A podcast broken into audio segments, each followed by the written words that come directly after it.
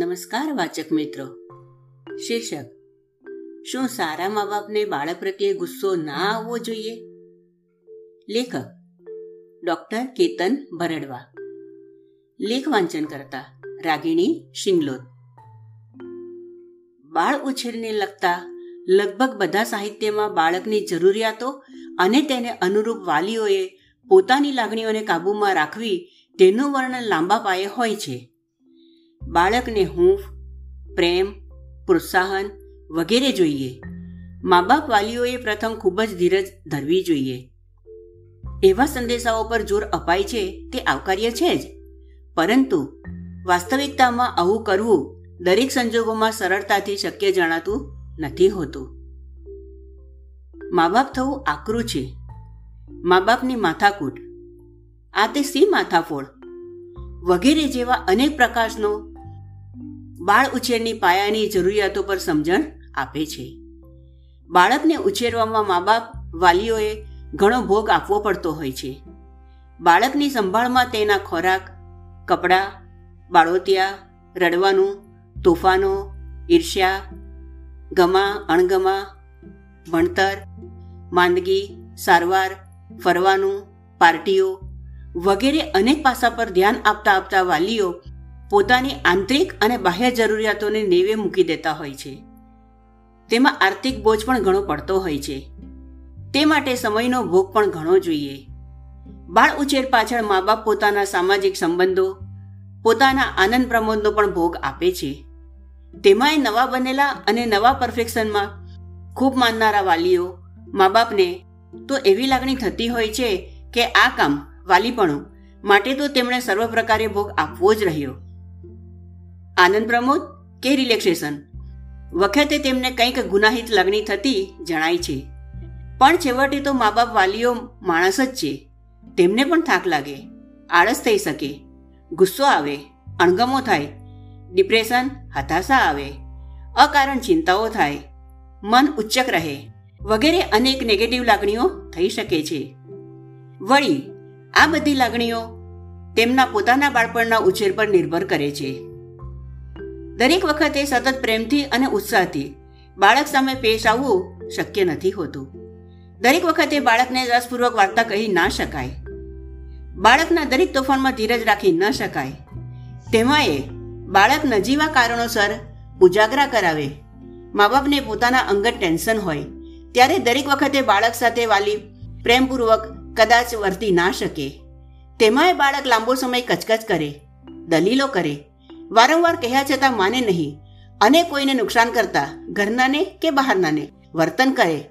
બહુ સમજાવ્યા છતાં જુઠ્ઠું બોલે, ગાળો બોલે, લેસન ન કરે, જમે નહીં, ઊંઘે નહીં, વગેરે જેવા અનેક સંજોગોમાં કોઈ પણ સમજુ વાલીને પણ ગુસ્સો આવી જવો સ્વાભાવિક છે. આવા કોમ્પ્લેક્સ વાતાવરણમાં પરફેક્શનમાં માનનારા વાલી પોતાનો ગુસ્સો દબાવી દે છે. પણ છેવટે તે બીજા સ્વરૂપે બહાર આવે છે. તે આખો દિવસ કંટાળેલા, ચીડિયા રહે, થાકેલા રહે, તેનું માથું દુખ્યા કરે, જીવનમાં રસ ન જણાય, ઘર તથા અન્ય સાથે સંબંધ બગાડી બેસે, બાળકને પોતાને કહ્યું મનાવવા અને અણગમતા સંજોગો નિવારવા વાલી બાળકનું વધુ પડતું ધ્યાન રાખવા માંડે, ઓવર પ્રોટેક્શન કરવા માંડે.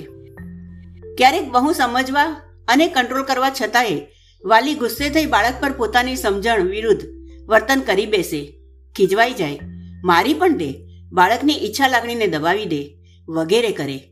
પછીથી ગુસ્સો શાંત થયા બાદ ખૂબ ગિલ્ટી, ગુનાહિત લાગણી અનુભવે છે કે આ તો ખૂબ ખોટું થયું.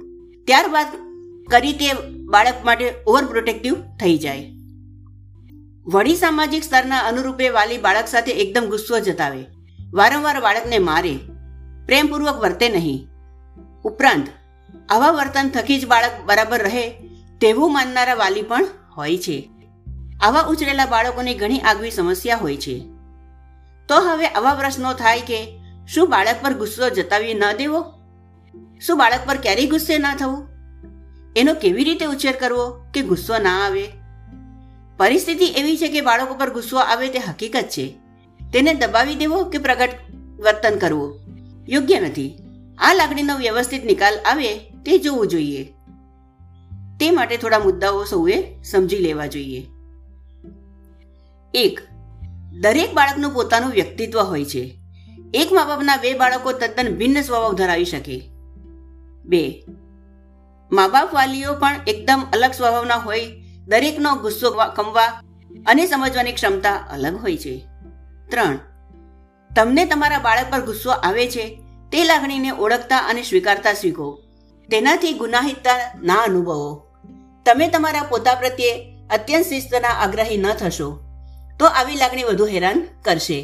માટે જ્યારે ગુસ્સો આવે ત્યારે તેને વર્તનમાં ફેરવવાને બદલે તેના વિશે કોઈ પણ નજીકની વ્યક્તિ કે મિત્ર સાથે નિખાલસતાપૂર્વક વાત કરવી. આ બહુ અગત્યની ટીપ છે, જેનાથી તમારા ગુસ્સાને સમજવા અને હેન્ડલ કરતા આવડશે. ચાર, તમે તમારા ગુસ્સા અણગમાની વાત બાળક સાથે નહીં કરી શકો. તો બાળકને તમારા પ્રત્યે આવતા ગુસ્સા અણગમાની વાત તમને નહીં કરી શકે. જેમ તમારો દબાયેલો ગુસ્સો બીજું સ્વરૂપ પકડે, તેમ બાળકમાં જાત જાતની બીક વગેરે નેગેટિવ લાગણીઓ પણ જન્મી શકે છે. એટલે ગુસ્સાભર્યું વર્તન કરવાને બદલે બાળકને તે લાગણી વિશે જાણ કરવી અને તેની જોડે સ્વસ્થતાથી વર્તી શકાય. પાંચ. જ્યારે પ્રેમાળવાલીને આખો દિવસ ગુસ્સો રહ્યા કરે, બહારથી વર્તી શકાય તેવો હોય કે ના પણ હોય. અને સતત બાળક વાલી સાથે તાણ રહે, તો મનોચિકિત્સકનો સહારો લેવો જોઈએ. છ. બાળક પ્રત્યેનો ગુસ્સો તેના તરફના વર્તનમાં ઉભરવા દેવાને બદલે નિખાલસતાથી યોગ્ય શબ્દોમાં જણાવી દેવો. આવા વર્તનથી બાળક પોતાના ગુસ્સાને પણ યોગ્ય રીતે વાળતા શીખશે અને પ્રસન્નતા જાળવવા મદદ કરશે. પરવરિશ. બાળક પ્રત્યેનો ગુસ્સો તેના તરફના વર્તનમાં ઉભરાવા દેવાને બદલે નિખાલસતાથી યોગ્ય શબ્દોમાં જણાવી દેવો. આવા વર્તનથી બાળક પોતાના ગુસ્સાને પણ યોગ્ય રીતે વાર્તા શીખશે અને પ્રસન્નતા જાળવવામાં મદદ કરશે. ધન્યવાદ.